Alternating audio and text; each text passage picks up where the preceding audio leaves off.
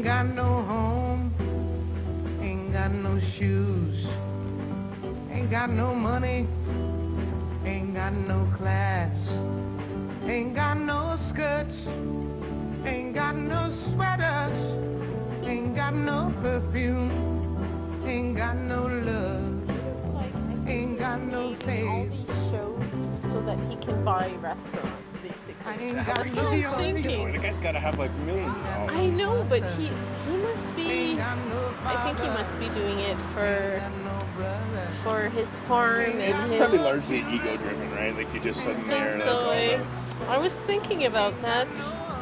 I got I caught glimpse of a few moments of that when he went to India and he did his big uh, sort of uh, Anthony Bourdain kind of Oh, ripoff. he did one of you those. know? He's had so many shows I've never even heard of. Yeah, he went to India and uh, he explored the the various uh, cooking in all the regions.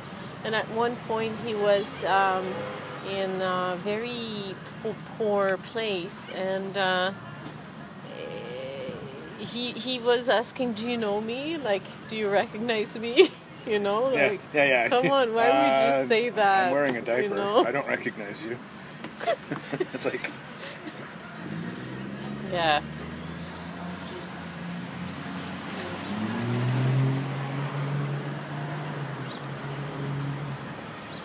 I had to figure out what would make the most sense here. Have you changed your eating habits? I'm trying to eat fewer carbohydrates, but I think I'm going to try harder doing that in September. Because I have been terrible. This summer's been awful for getting to the to the gym, and the longer you wait I and not haven't going, been and the longer the you gym. wait, exactly, and the longer you don't go, when you go, you always think, man, why don't I just do this every day? It feels so good when you're done. I and know. And it only takes really like for what I do, it takes like half an hour or, or 45 minutes. It doesn't take that long. But it's a little out of my way because I'm at UWO. I'm going to think about moving to a different spot for this year. I think. I like to. I got a good rate there because I we a Western alumni, right? But there's those Fit4Less or Planet Fitness now that are like I don't know, they're like ten or twelve dollars a month or something. Yeah, what's that cost you? It was for a whole year, one hundred and sixty dollars. And do they have like they have treadmills and they, They have everything. like machines, probably no free weights. Like you wouldn't see like big jock guys going there and like No. dropping weights on the floor and stuff No, because they'd go to a big. it's great. It's a great thing, of but those- I haven't been. Yeah, but for that price, you, you can afford not to go. I got a good price. It was like 300 and something at Western for a year, and that's still good because a lot of places are like, you know, 700, 800, like 50, 60 bucks a month. Some of them, like GoodLife. Mm-hmm. But then oh, you get, but, but then Good there. Life has all these extra amenities like fitness classes, and some of them have a, there's pools at some of them, and and there's all these other things that you can do, and that's why you pay more. But if you're not using them, why pay for it, right? You know what works for me? It's having my friend. See, Sydney, Sydney uh, went to, to uh, Bali this summer. She was Oh, gone I for see. two months, so I had no You were on your motivation. yeah, I gotta have someone with me.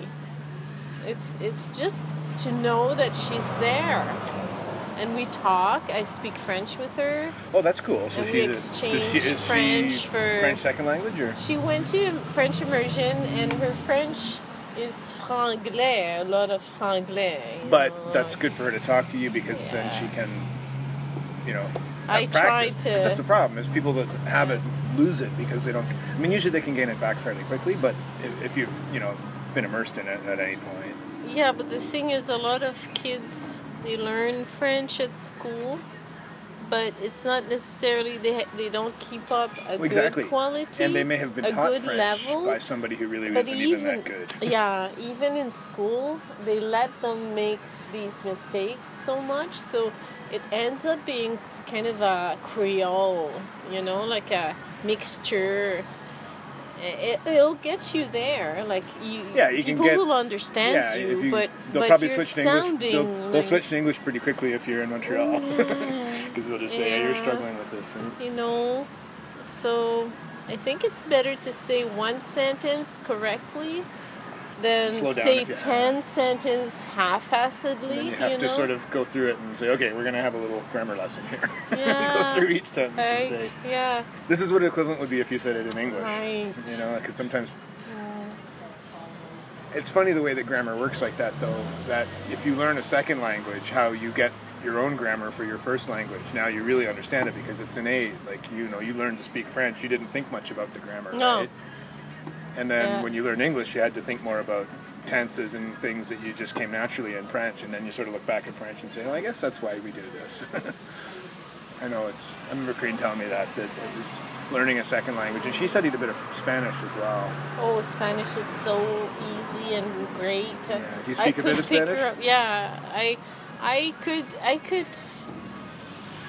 I know some verbs and I know some sentences. But you'd probably Uh, understand it could- to hear it pretty well. I could as long as it wasn't super understand a lot of it. I, I heard some people speaking it, but they do like they they merge words together. As long as they weren't from Cuba, Yeah. they speak like ten times faster than anywhere else. Oh. Mm. Yeah. And did you pick up how much Arabic have you picked up? Uh, That's a tough language, I again, would think. again, not not that mu- that much. I would say about you know that now I could speak maybe 50 words in Arabic, and I have the basics of. How are you Oh, doing? hello. Good, how are you? Good. I'm Evan. I'm going to be taking over for Hi, Evan. Mary. Hello there. Are you? You're looking for. You're clearly looking for. Yeah, Um, we're I looking know at what I something. want, but I'm not sure if, if Mark. Um, yeah, okay, Take your time. I don't want to. I don't want to rush you at all. I can. I can come right back. I'll be close. Now, by. when they say two-handed sandwiches, are they basically impossible to eat? That looks like it would be almost impossible to eat. It's not quite as that enormous as it may look in the other? picture. Yeah, it's just the sandwich cut in half, stacked. 'Cause I'm thinking of the top of grilled the cheese and bacon. It's awesome. The burger, the burgers are big. Yeah, the burgers I found the two stacks I wasn't crazy about the double Yeah. patty, but but they were tasty. Yeah, I hear you. It's a big.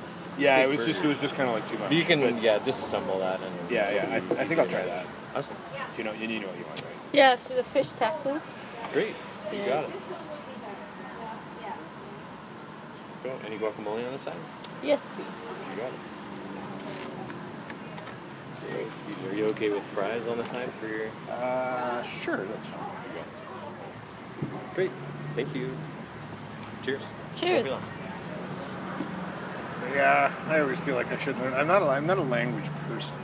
I, I, my memory's It's not hard. great. It's hard. I've been trying to learn Arabic. Like I can I can read Arabic now because I learned each letter. I spent so much time learning each letter.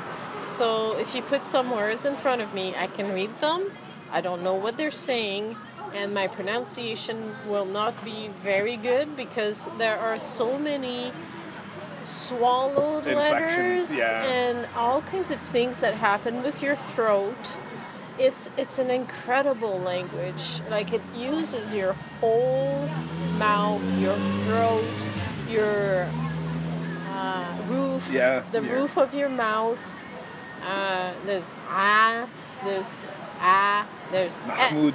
There's, there's two or three different And we, and we anglicize every there all are here two so much. T's, t- uh, two D's. How many letters are in their language? More than more than 26? 20 i think it was 28 something like that but there are some weird also combination of letters like they have one like this that's la and that's just there's a letter for l and there's a letter for aleph but they have this symbol just for la Right. so when I asked when does this happen, you know, like does this happen in all the words that have the syllable la? No, not all the time. Yeah, so there's not. and you don't and there are letters, there are symbols. There's like a, a symbol at the end of words to indicate that it's feminine, but you won't find it in the alphabet. It just happens like that when you're writing. Secret letters. Yeah. They say English is one of the hardest languages to learn, but we don't have secret letters. and we don't have any accents either. No, the only thing that I could think of that sim- that was similar is the and percent, the sign, the symbol Oh, yeah. for ampersand. Right, right. It means and, Right, right. But it's this weird thing that just stands for the word and Who knows where that comes from? for from a printing. Probably from printing, yeah. Yeah. Maybe probably from the don't military. Everything comes from the military. Probably. Yeah. Oh, Yeah. I'm having a London beer called Forked River. yeah, that's pretty good. That's the uh, the the IPA, the rye ale or whatever. Pale, what do they call it? Mm, It's like a rye-based pale ale. It's the a little bit bitter. beer. Yeah, that's nice. It's good to have that local. There's another new local one called Anderson that I had one the other day. It's pretty good. Mm. You've lost a lot of weight. I don't think I've lost any weight. Yeah, you have. Goodness, maybe I should be going to the gym. like that's what. thin- that's half the reason. That's half the reason why I don't go. Is like every time I look at the scale, I go, ah. You're like a thinner version of Mark. Somebody the Mark I know. and I said, no, no. I was like, I was up to like 220 again. I. I think I'm probably still around that. But I've been. I've been trying to eat less during the day. I think when I saw you last, you had been working out a lot, and you were, had been coming out of your working out, and you Uh-oh. were like, you I had that guy was trying. more I don't muscles. think I was. I thought it was. A, It looked like it might have been a guitar, but I don't think it was. I thought it would have been. Oh, No. It's like 10 peg, 10 pull, 10 pulls. No problem. mm. Oh.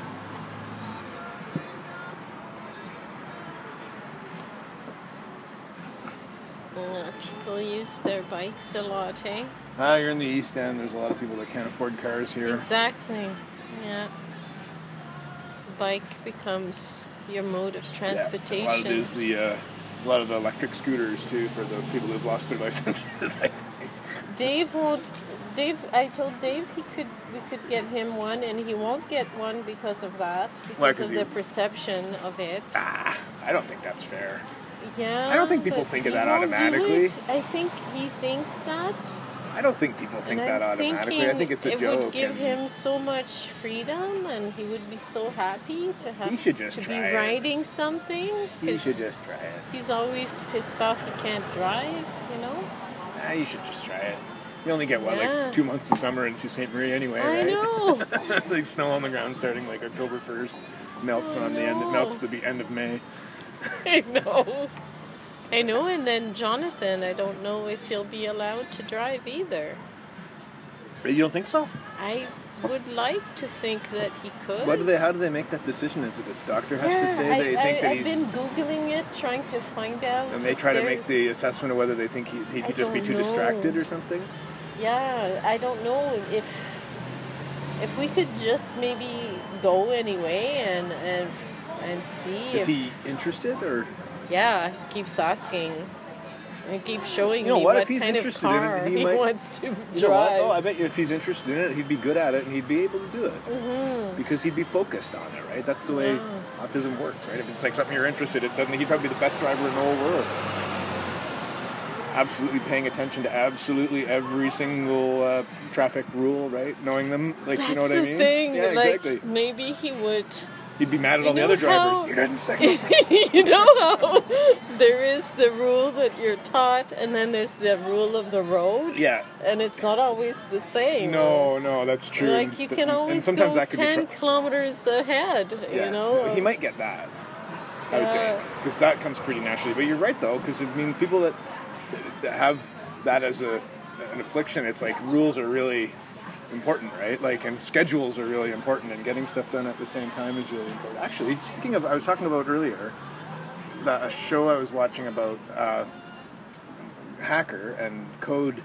Um, it's good the show's called The Code. It's an Australian show. Oh, It's on Netflix. It's pretty good. It's only uh, I think I, think five or six episodes. that. But the interesting thing about that is it's a story about a guy who's a journalist and his brother who's a he, he- he's like a computer hacker and he ends up hacking into some information that's government secrets and stuff and so it becomes this sort of like espionage sort of thing. But the br- the hacker brother is autistic and I think it's a pretty good portrayal of somebody. Yeah? Yeah, I think it's pretty good. Like he's he's older and he's kind of like you know high functioning but he still knows like he at some point he's got this girl who likes him and and he's like but she was kind of there was some stuff going on with her he, she wasn't being completely open and honest with her, who she was to him and he figured that out and he's talking about how he used to in uh, in grade school he had some kid Toby who used to steal his lunch money. Give take he would ask him for his lunch money and he would give it to him and he would have a reason why and he said but I had no way to know because I just didn't have any way to know that he was lying or not. And then I remember my brother taught me to look at his eyes and see if he's blinking and I'm looking at you and I'm looking to see if you're blinking and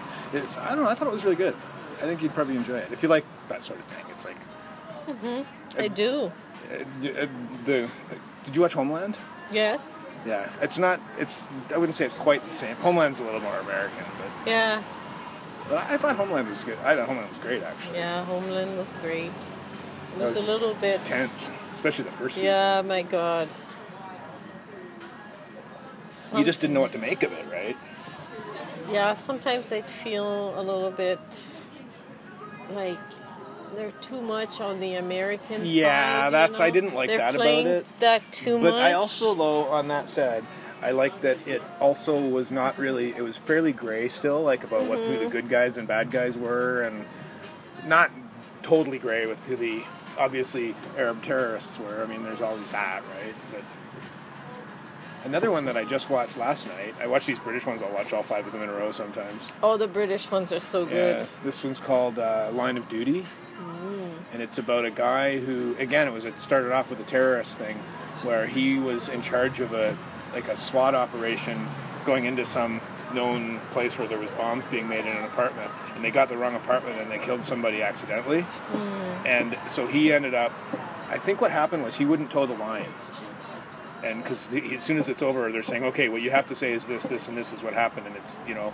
that you know something that made them made it look like it was an honest mistake rather than a, a giant fuck up which is what it really was. And he said no what happened was the number on the door was supposed to be 56 and it was 56 except that it was a 9 that had flipped upside down and so they Oh, busted into the wrong apartment. Anyway that's like all in the first five minutes so no real spoiler there. But so he ends up getting moved over to become a working for the uh, like internal investigations of the police, like anti-corruption squad, and that's like considered a demotion because you know everybody hates the anti because they are investigating police, right? They're saying, why don't you just investigate investigate real crimes instead of police? And so he ends up investigating this uh, one cop that's not totally corrupt, but he's been he's getting involved in something that he shouldn't be I can smell the rain thought that was coming, I can hear the Yeah, British stuff is British stuff is, is really clean. Like it's And the clouds spilling over like milk out from a bowl.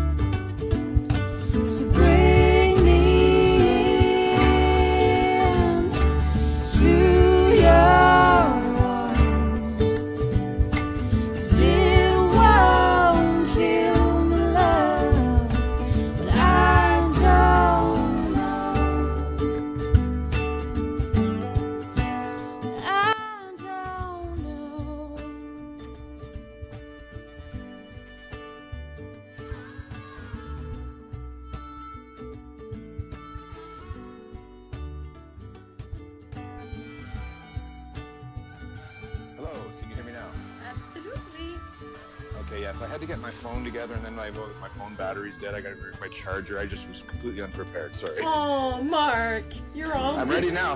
You're, I'm ready now. Are, are you disheveled? I'm disheveled. I've even got a glass of wine I'm about to pour, so I'll be I'll be good. Well, I'm glad to. I'm glad to hear that uh, you had a good visit at. Uh, was it in St. Thomas? No, it's actually very close to where I live, kind of close to where we were meeting, uh, just on uh, near, just on the other. It's at Central and Adelaide, basically, and we were at Oxford and Adelaide, or Mm. near near there, so quite close. Yeah, it's a space that um, Gerald had, uh, Gerald Pedros had uh, bought a, a few years, well, not a few years ago, a few months ago, I meant to say, and he is using it as his working space, and he has part of it that's sort of in the middle of being finished. The photo that I sent you, I should have taken more photos actually, but um, anyway, the photo that I took you, I sent you, was taken in a, um, a space that sort of doesn't have all the drywall up. It's a little bit raw, like you can see all the beams and everything up top. And and uh, Laura Woermke, what are those think, beams? What What is that? Uh, What What, did it used to be? I, I can't place Uh, it. I, I I think it was just like a sh- like it was just it's just a big kind of outbuilding shop type structure like this. It has two big garage doors on it, and I, I I don't really know what it was used for before, but see, Gerald owned as well as being an artist. Gerald is a uh, a general contractor, so he has lots of people that work for him and connections and ability to transform spaces. So he's he's working on on uh, cleaning that up and rewiring it, and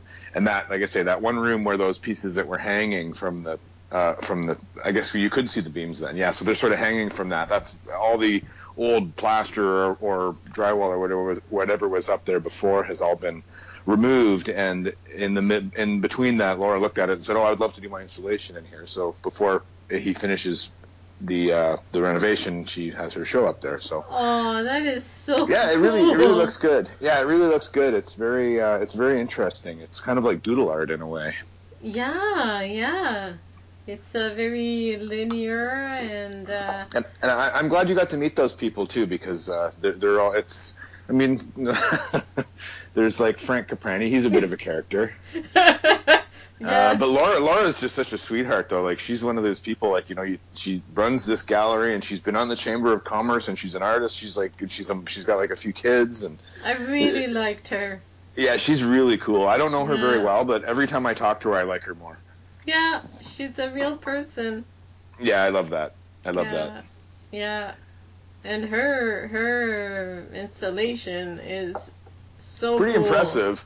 So yeah, cool. like you- I've never seen that before. Never. Yeah, you look at it and you say, "Wow, she spent an awful lot of time on this." Like it's it's like paper. They're fairly large, and then they're all those the ink drawing. Like they're I think probably done with a. sh- She probably draws it with pencil first, and then goes over it with a sharpie, Mm. and then cuts and then cuts it all out with an X-Acto knife. It's all mounted on foam core, and then it's hanging by fishing line from the ceiling.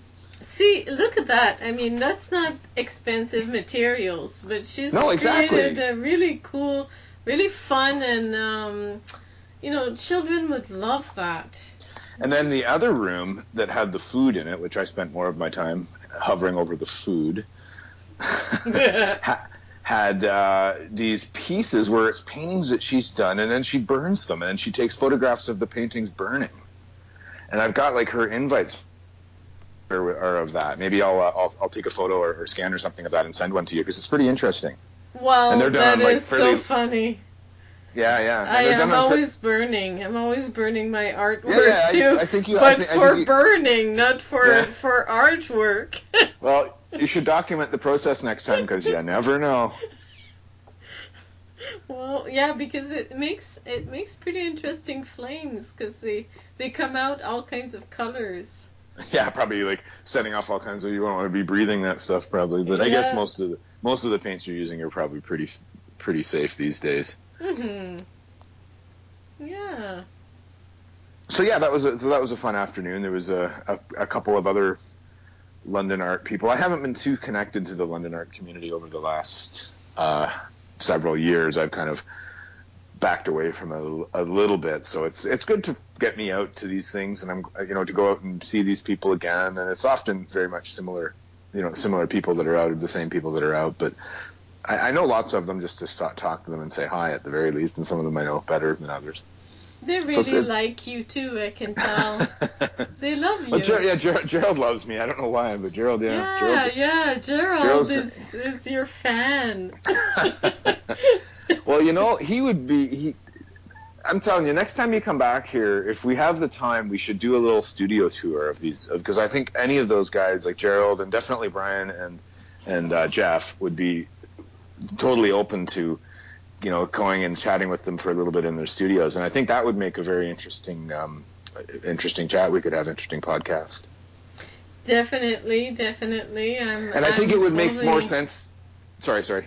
Yeah, Go yeah, yeah. I'm totally for that. Yeah. Yeah, yeah. I was just gonna say, and uh, just to continue on the idea that to me, like, I, I like the idea of doing that more while you're here. Although I know you're not here that frequently because you live far away, but I like the idea of doing it in person more than just trying to grab people and interview them. Well, I don't mind that with people that I know better. Like I know Brian and I know Jeff really well, but as I'm talking about some of these other folks that I don't really know, so I don't really hang out with them regularly. So it's it's a little bit more. It would be easier for if you were here, we could just make a thing of it, you know. Yeah, yeah, and um, I'm feeling the same way here. Um, I spend a lot of time uh, going to see people's work, and uh, I speak to artists every day, but they're kind of shy. They're a shy bunch, and uh, uh, It tends to go both ways. they're either shy or else they're so extroverted that Oh yeah, like Frank. Oh yeah, well he was unbelievable. I've never really I think I met him once before, but I don't remember him being like that. And I'm glad that you're the sort of person that I don't really think is very easy to offend. well, Because I- as he every time he opened his mouth I'm I'm like thinking, What is this man going to say? Inside, And- I'm and- thinking, I'm thinking. Inside, it's completely different. I'm thinking, what an ass! Like, why do you keep saying these Well it's like stupid he's trying things? he's trying too hard, right? But I know that you're Around any issue, he would always tell you what exactly what was Yeah. in his mind, and Yeah, and and yet- even he he.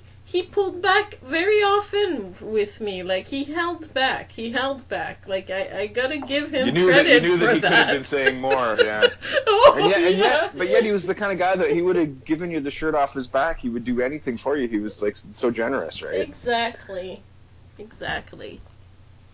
So, you know, and always there for you and yes, like we Dave and I we we didn't abuse that at all. Like we we were very independent growing up Oh, yeah, and, yeah. and everything, but we didn't ask for much, but every time we did, he was always there. Oh yeah, if you not needed the case anything, for my like, own get- dad. Yeah, Yeah. not everybody's parents are like that, and mm-hmm. sometimes it's because of their own decisions, I guess, and they aren't able to do it. In other cases, maybe they just feel that they they're not supposed to do it because they didn't have it done for them or whatever. But but yeah, I've been pretty lucky. My parents have always been been good about helping me when I needed it. Although you know I'm old enough now that that's that's pretty far in the past, but still. No, still, I mean it. It happens uh, in your in your thirties. You can come back home uh, anytime. Like, and apparently that happens a lot. Anyway, we're off topic. Let's get back. Let's get back to Laura. Get back Let's get back to Laura. to- Yes, her work. Yes. Um, what else does Yeah, she do? What, I what- d- you know, I her don't- I- background? Really, that's the first time I've ever seen her actually her artwork. I know that she's been. We were talking to her about her uh, management of the. It's it's called. I think I think it's called the St. Thomas Elgin, gallery, I- I- mm-hmm. and so it's it's kind of an Elgin County gallery that's in St. Thomas, and it's it's really quite a beautiful space. It's got nice tall ceilings, and I've I've seen a number of, of good shows there. Brian has had a couple of shows there since the time that I've known him, and uh, I think she's done a really good job of bringing it around. And, and what I thought was interesting was that she said at this point they're not even really dependent upon grant money in order to keep open because she's been really good. And you've met her; she's fairly charismatic. She's funny. She's you know, there's a lot. She's got a lot going for her. She's energetic, and she's gone out to the community and really drawn money in. And I think that's, uh, you know, something that a lot of these, a lot of public galleries probably could learn something from some of the smaller Like ones. Because, sponsorships? She gets sponsorships. yeah, yeah, she gets like she, she said she was on the Chamber of Commerce. You know, she so she has all kinds of connections, and so she's you know, you go out and you ask people for money in person and you tell them what it's for and you show them the value that they're getting for it and they are more likely to make contributions, right? Mm-hmm. Because I know uh, another friend of mine was um, involved in the same job. At, I think it's called the Glenhyrst Gallery in in uh, Brantford, and she was telling me. I remember that when she first got there, that every, all they did at the boardroom at board meetings was they people would just sit around and complain about how the community didn't support them. Yeah. And so she kind of, she kind of looked into it and realized that their reaching out to the community was essentially sending all the big businesses in the in the community a form letter asking them for money. yeah. And, and they all just didn't respond, right? And so Mhm. Ellen actually went out and met everybody, and she raised hundred thousand dollars. She said in like two months, and they were all just flabbergasted Wow. because they said we've been trying to get money out of these people forever. So really, you need that personal connection, I think. Yeah, yeah, yeah, yeah. Yeah, so you visit and you Exactly. say you want to come to this new opening and It's even and putting a name to a face, right? yeah, yeah. No, I totally agree. Yeah, yeah, that makes sense. But you have to have the the ability to do that. Like you have to and to. you have to yeah yeah i agree and i think you also have to have like a base level of support like you want to have like you'd want to think that there was at least on the municipal level like i mean you were telling me with this uh, sault ste marie that you know that they're very strapped for money and that you know that you, you know to get even ten thousand dollars out of them is probably not that easy to do because yeah. Yeah. so, so you want to get you want to try to get them over that hump where they realize that they're getting something back. Like I, I think you know, there's tourism connected to it. You're bringing people in for openings and shows. You're, you know, like you, you, it's it's more than just uh, like just supporting the arts and then it's like a black hole that you put your money into. I think it's it's much bigger than that. Well, I told you that one of the councillors wanted to sell part of the Bellevue Park, which is the Yeah, Central exactly. Park. You know, like And then and then what? Right? Yeah. Like what are you gonna do like in 50 years? What? Like you're gonna say Exactly. that was the best decision we ever made? I doubt it. I was talking with uh, somebody the other day um, uh, at Rome's. He's a film student, and he was talking about this old uh, theater that was. Um, it used to be called the Princess, and it had this beautiful sign. It was like an arrow, uh, like a 1930s kind of uh, kitsch kind of arrow pointing towards the Princess Theater, you know, and um, uh, This is- it's this very Soo? iconic. Yeah, in Sault Ste. Marie on Gore Street, and Right. um, the the theater went through many many renovations. Uh, people tried to make it into a nightclub. Uh, hasn't worked. It hasn't uh, at all. It hasn't been picked up. But it used to be apparently a very beautiful theater. I don't know how much of the mold, the old moldings and stuff is is left inside, but this kid, well, he's 30 now. Um, he was talking about the princess and how the city would would benefit from having a repertory type of uh, cinema because we only have Galaxy theaters Right, and, right. and we have festivals like Shadows of the Mind Festival or the Fall Film Festival, and and they show international movies. like then. that films that you films that you would never see at a Galaxy 500. Yeah, but uh, but now Galaxy with, theaters, also Galaxy with Netflix, with Netflix, people can see anything anytime. But the thing is, what if you bring back like people like this kind of old theater, kind of popcorn, kind of Oh, I agree. atmosphere, and you know, I agree. We we had, uh, if you remember from your time living in London, we had the New Yorker, yeah, and that ended up going, uh, becoming, so, you know, going under and being sold, and it became a bar. And now it's they ripped the roof off so people could smoke as a patio where the it's just ridiculous. Anyway, that's not that's it's not even running as anything now. But a number of years ago, I, I don't know exactly how long ago, one opened called the Hyland on uh, sort of uh, Wharncliffe and Byron area, cause we're Wharncliffe South kind of thing. And it shows, you know, and it, it, lots of interesting movies. And some of them are films that you might see in the regular theaters, but they usually show them a little bit later. Hmm And sometimes there are things that you would just never see, right? Like um, I'm trying to think of the last things that I've seen there. My mind is drawing a blank. Of course, I saw like yeah. the Coen Brothers, the the one um, Llewyn, Llewyn, Llewyn Davis or whatever. I saw that one. There. Oh, but I think that, inside Llewyn Davis' Yeah, yeah, mind. yeah, I saw- Oh, that was such a good movie. I quite liked it. I, I was uh, uh, I wasn't really sure about it at first, but it made, anything that makes me think like about it a long time afterwards, I I generally draw the conclusion that it was a, a, a good piece of art. Oh yeah, he was such a little asshole. That that guy. Yeah, he was so unlikable. Exactly. You get like, and I have trouble sometimes relating to to artworks or to films or to books or whatever where you're not supposed to like the main character. I find that troublesome, but but it was good. that that couple that he kept visiting the the the academics that were so boring but so sweet and and uh, we're talking about their cats you know Oh, yeah, cat, yeah. the scrotum the cat has no scrotum Oh, I don't remember. I have to watch it again.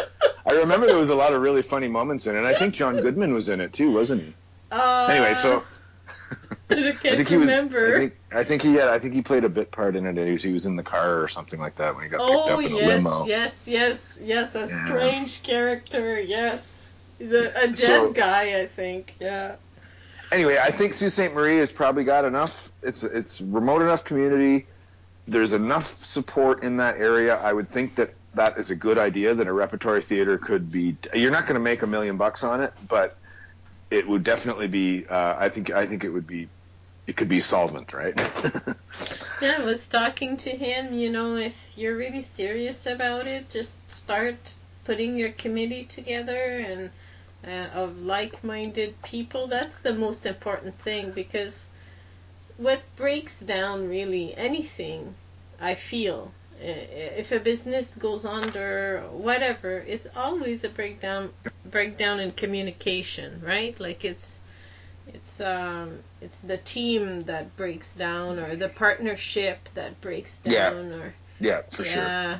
So uh, if he has like some really good solid friends that believe in it and and would would uh, be willing to put some effort to towards it, then we'd Right, start grant writing and Yeah, grant some writing and writing and know? writing grants and and then yeah, like you're saying, getting those sponsorships. I'm I'm not that kind of person. I'm not a No. very kind of you know. But there are those people person. that are out there. It's Yeah. not your job to do that, but I think Yeah. your job would be, if you're involved in these things, would be to at least advocate for that and say, you can't expect money to just show up at our doorsteps. It's not going to happen that way. You got to have like you got to have boots on the ground, you know. Mhm, mhm. Yeah, yeah.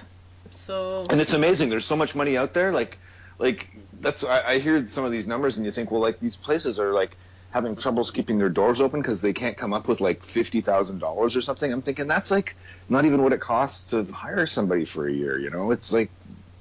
I mean, it is a lot of money on a certain sense as an individual, but we're, we're talking about the collective of society and, you know, what's possible with, uh, in terms of, you know, what it costs to run a gallery and what the benefits to the community are of that gallery. Like, give me a break. I agree. I, I totally agree with you, Mark. I I know. And you think like you just gotta like somehow get through to these people that okay, look, like don't be silly about you know where you're gonna try to nickel and dime and save money because I think you get more back out of that than you do out of a lot of other areas where there's a lot of money spent. You know, hundreds of thousands of dollars on EA studies that don't go anywhere. Like there's so much money that gets spent on Yeah. yeah, no kidding. Well, um, it was really a joy to uh, come down and, and meet uh, these Yeah, people really glad that you were telling, talking to me about, and Yeah. um, I really yeah, like I'm really them. glad. I'm really glad that worked out. And like I say, it's you make a bit of a connection with them, and and I think, you know, every time you come back, we should try to get together, even if it's only for a couple of hours or whatever, and we can maybe do a studio visit or or or maybe have them come out again to like one of these to a, a patio or to a bar, and we can chat with them or or something like that, because I think that would make interesting. Uh, Interesting conversation for They're our million more- for our millions better. of listeners. They're much better. They're much better artists than I am.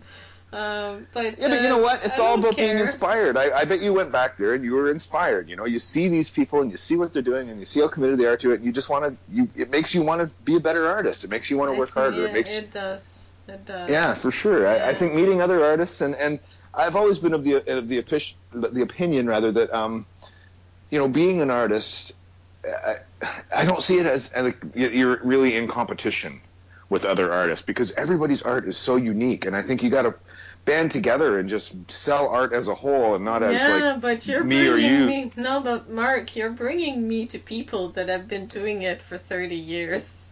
you know? Yeah, yeah, yeah, but that's going to be you. That's going to be you. I don't see you stopping this, Isabel, honestly. No, I'm not. I'm not going to stop, and I understand. They're going to have to pry a paint they're to have to pry a paintbrush out of your dead hand someday and, when you're 98 or whatever. definitely, definitely. But but you know, like it's it's a little bit uh, like when they're asking me what do you like to do, and I I'm totally like babbling. I don't know. Seriously, they've all been there and they like that. They like that young excitement. They like people trying to figure out where they're going. Honestly, that's totally true. Like these are pretty laid back people. They're not. I, I wouldn't say any of them were really snobby. Really, like they're No, you know they might have snobby. strong opinions or whatever. But but in terms of somebody who's who's uh, an, um, you know starting out as an artist and discovering and trying to figure out what is it they want to do and to say like what is it that you do and you say well you know you're in school you're basically trying to do everything but you I think you know you're to me the answer for you would be that you really are I think you are a painter I think that's where you're going to be going I think so. I think so. Yes, but but maybe know. maybe it's too soon to say that but I think that that's the that, to me just from my own outside perspective that's the area that I think seems to excite you the most and the other stuff is like it's all about learning more so than excitement Oh yeah, yeah. I'm not excited about drawing. That's true. Although sometimes I wonder because, uh, you know, I was pretty certain that I would be paint doing painting all my life, and that you know, like I saw myself as a painter.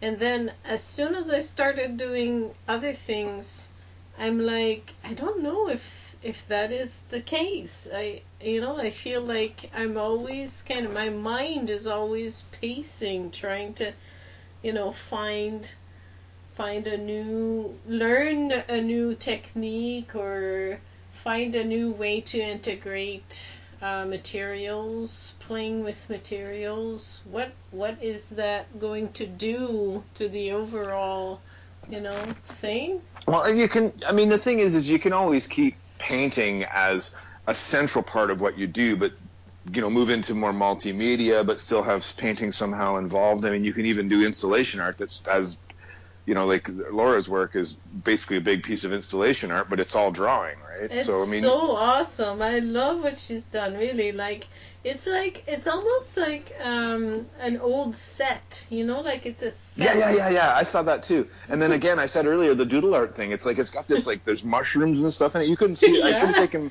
more pictures, but there's like it's like all this like Alice in Wonderland kind of and like sea imagery and and like stuff that would be like you know in a you know under glow, glow black lights and stuff. It's Like, almost peop- like peop- she she did that so people would take pictures of themselves in this environment. You know. Yeah, it's pretty cool. It's pretty. I really, I was really impressed with that, and and I liked her. I'm going to send you. I'm looking actually right in front of me now at a a, a picture of her paintings that are on fire in the fire pit, and I think you'll quite like that. And Ger- Gerald, Gerald, Gerald Yeah, João Pedros. Yeah, Pedros. Um, he he's such a darling, and so he he just kind of thought, well, that is cool. So Laura's gonna do this in my space, and that's gonna be awesome. So Yeah, I think that's pretty pretty Yeah. genius. Gerald is Gerald is a big time supporter of the arts. Like he is, he will do whatever he can to support artists, to support people doing things.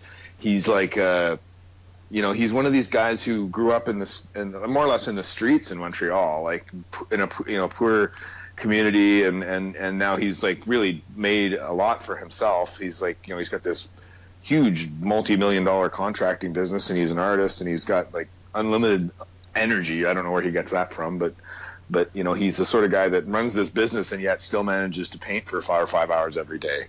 And he is such like look at him. He's such a little gentleman. Oh, he's he is. He's a little gentleman, a little pipe smoking gentleman.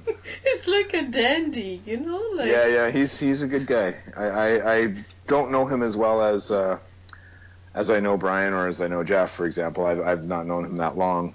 And uh, he's a guy who's a little bit harder to kind of because he kind of has this like exterior of of uh, what he's presenting, and I think you have to like get to know him to get behind that. But that's fine. I mean, that's I, I don't mean that as a criticism. It's just he knows a lot of people and he knows how to remember people's names. I mean, if you're a successful business person, you have to have all these traits, and I think that if you have those traits and you also are an artist, you're in really good shape, right? Because artists are generally they don't want to talk to other people and they don't want to deal with any of the business any of the business aspect of being an artist. It's just about just leave me alone and let me create. right? It's so true. So Yeah. grouchy. So yeah, so grouchy. Gerald's a good example of somebody who's got very well-rounded skills and the ability to, to, you know, to convince someone that they're, you know, this painting that I made is worth three thousand dollars or whatever, five thousand dollars. You know, you know, you, you know, you know what I mean. Like some people are just, it, their energy just like flows out of them and into you, Yeah. and your check, and then your checkbook just automatically opens. very mature, very mature, um, mature paintings and mature. Yeah, I like those drawings on the mylar that he had were beautiful. Yeah, yeah, Frank's. The one with the, the the purple kind of mountains, Frank's too. But I like Gerald's. I've known Gerald's work more, and uh, Oh. they're quite different, but but uh, very interesting. And and the reason, just uh, in passing, that Gerald works on Mylar a lot, Yeah. and actually, I guess the same with with Frank, is that it it's very easy to store. See, Gerald travels a fair bit. He goes away to Costa Rica every year for like about two months. mm-hmm. And he does other traveling as well, and so he does everything on Mylar, and then he can just wrap them up into tubes. Yeah. So, he, so when when he's away, he he continually makes art, right? oh, that makes But- sense. Yeah, and then Mylar, it's just such a, a nice flexible medium that. And you said you had some. I I I Yeah. I'd really I'd really encourage you to try to work with it because I did a little bit with it, and I found it to be the most beautiful thing to draw on or to paint on. It's just really nice. It it um I was looking at uh, the way that the paint was uh, adhering to the mylar, so it it looks as as though it's pretty uh, sturdy as well. Like um, it's uh, you can you can layer many layers of acrylic maybe. Uh, Yeah, Mylar has and Mylar has two sides, right? Like if you feel your Mylar, you'll notice if I remember right anyway.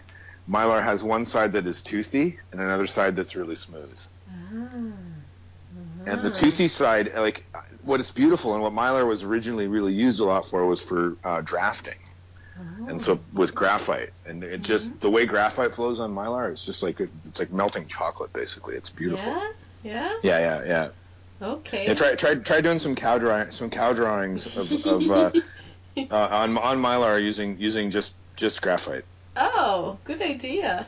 Yeah, I think Yeah. you'd really like the way it feels, and then maybe colored in after with with acrylic paint. But and then the acrylics tend to look a little bit like watercolor on it too. I find like because there's that translucent quality to it. Mhm. Mhm. Yeah. So yeah, I would say if you've got some of that and you're looking to, have you been making much art over the summer, or you've been probably too busy with everything else in life, right? No, no. I have I have kept up. Uh, I've made uh, two major paintings, um, but I've already given one away, and I kept the other one. I've done a lot of uh, digital um, mashups. I've done some drawings, lots of drawings. I've done some prints uh, uh, at the end of uh, the spring, like April, May, and June, but then I stopped uh, because I got um, I got obsessed with chine-collé, which is a process where you have to use a rice paste to Oh, yeah. glue to glue um, uh, a, a, a small print, let's say a, a print on, on rice paper that you want to include into a bigger print that, on another uh, uh, piece of paper that is more like um, a Somerset kind of paper, a rag Right. paper, a watercolor right. paper that that will uh, take take on the um, the the shin rice paper that you glue with this rice paste and you put through the press in a very specific way. So Do you, do you make the rice paste yourself too? I tried. See, that's the thing. I tried. I bought some rice uh, flour. I thought uh, I could get away with it, and then I I tested it with Andrea. Andrea had like li- old um, tubes, almost dried up tubes of, of Yamato paste. It's called Yamato paste. And she tried squeezing it for me, and we tried making it work, but all my materials were wrong. Like I didn't have the right kind kinds of materials. So at this point, I just kind of thought, hmm, I need I need to to find that that uh, sh- rice paste, uh, that Yamato paste, and you can't find it anywhere online. So uh, I was just I was just in Curry's in London and found three huge bottles, and I bought them all. and uh, Rice paste, rice paste for life. yeah.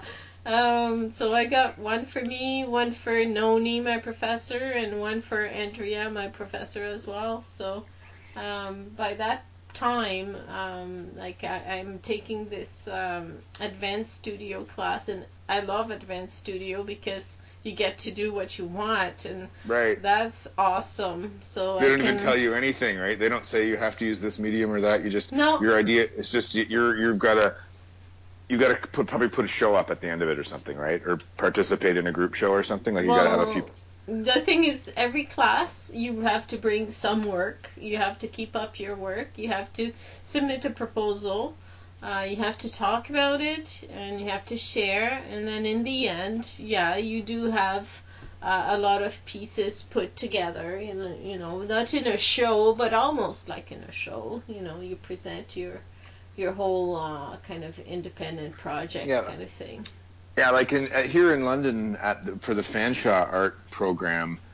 uh, th- I don't know when you were at Western if you remember the McIntosh Gallery. I never saw that. Yeah, so there's that little gallery that's kind of in the middle of the university campus, almost dead in the center of it, and they um, so when the Fanshawe like third year graduating class would al- every year does a show there, and so that's what they're kind of working towards, I think, with their uh, probably their final studio um, course. And so you know they'll have like it's a group show, so they probably each get like three or four pieces or something like that. But it's been pretty good. I've gone to it. I haven't been to it in years, but uh, and, and actually they might not even do it there anymore. But it, that doesn't really matter. But it, it is definitely a big part of the program that they do this like exhibition that is advertised and people can come out and look at it and that sort of thing. That is awesome. That Yeah, is it's pretty cool. I yeah, it's pretty it. cool. Yeah, we do our own like end of the year show. Uh, not a lot of people come. Um, you know, friends, uh, a few faculty members, but not not many people. But now that I'm on the Arts Council, I'm going to I'm going to be. Uh, Yeah, start pushing it. I'm- Damn yeah, right. Because that's absolutely. Yeah, because that's the sort of thing that they need. Is like there's all this like talent out there and people that are wanting to have their work seen. Like find a space and show a group show. You know, like I think that's a great idea for a, a school program. Mhm. Yeah. So anyway, you you had half an hour for me tonight. so don't well, whatever. I wasn't I wasn't being that uh, that the cut and dry about time. But yeah, we've had a, a good chat. I think we can probably bid adieu. bid adieu. You're so funny when you speak French. I Well, try. Uh, give uh, Bill Murray a big squeeze and Ashley I'll give him as hi. well. I'll say hi to Ashley, and we, we'll try to uh, we'll try to keep this a little more regular. The summer's been tough, but I think uh, I think we can do it at least a couple times a month from here on in. Oh, Mark, we must not, we must not disappoint the listener. there are, are and we do have, we do have listeners, Mark. Well, that's good. But, that's good. but well, they're a silent bunch. We never know who's listening, but they are listening. well, hello, listeners, and uh, we will talk to you within one to two weeks. Yay! Yay. Okay. Good night.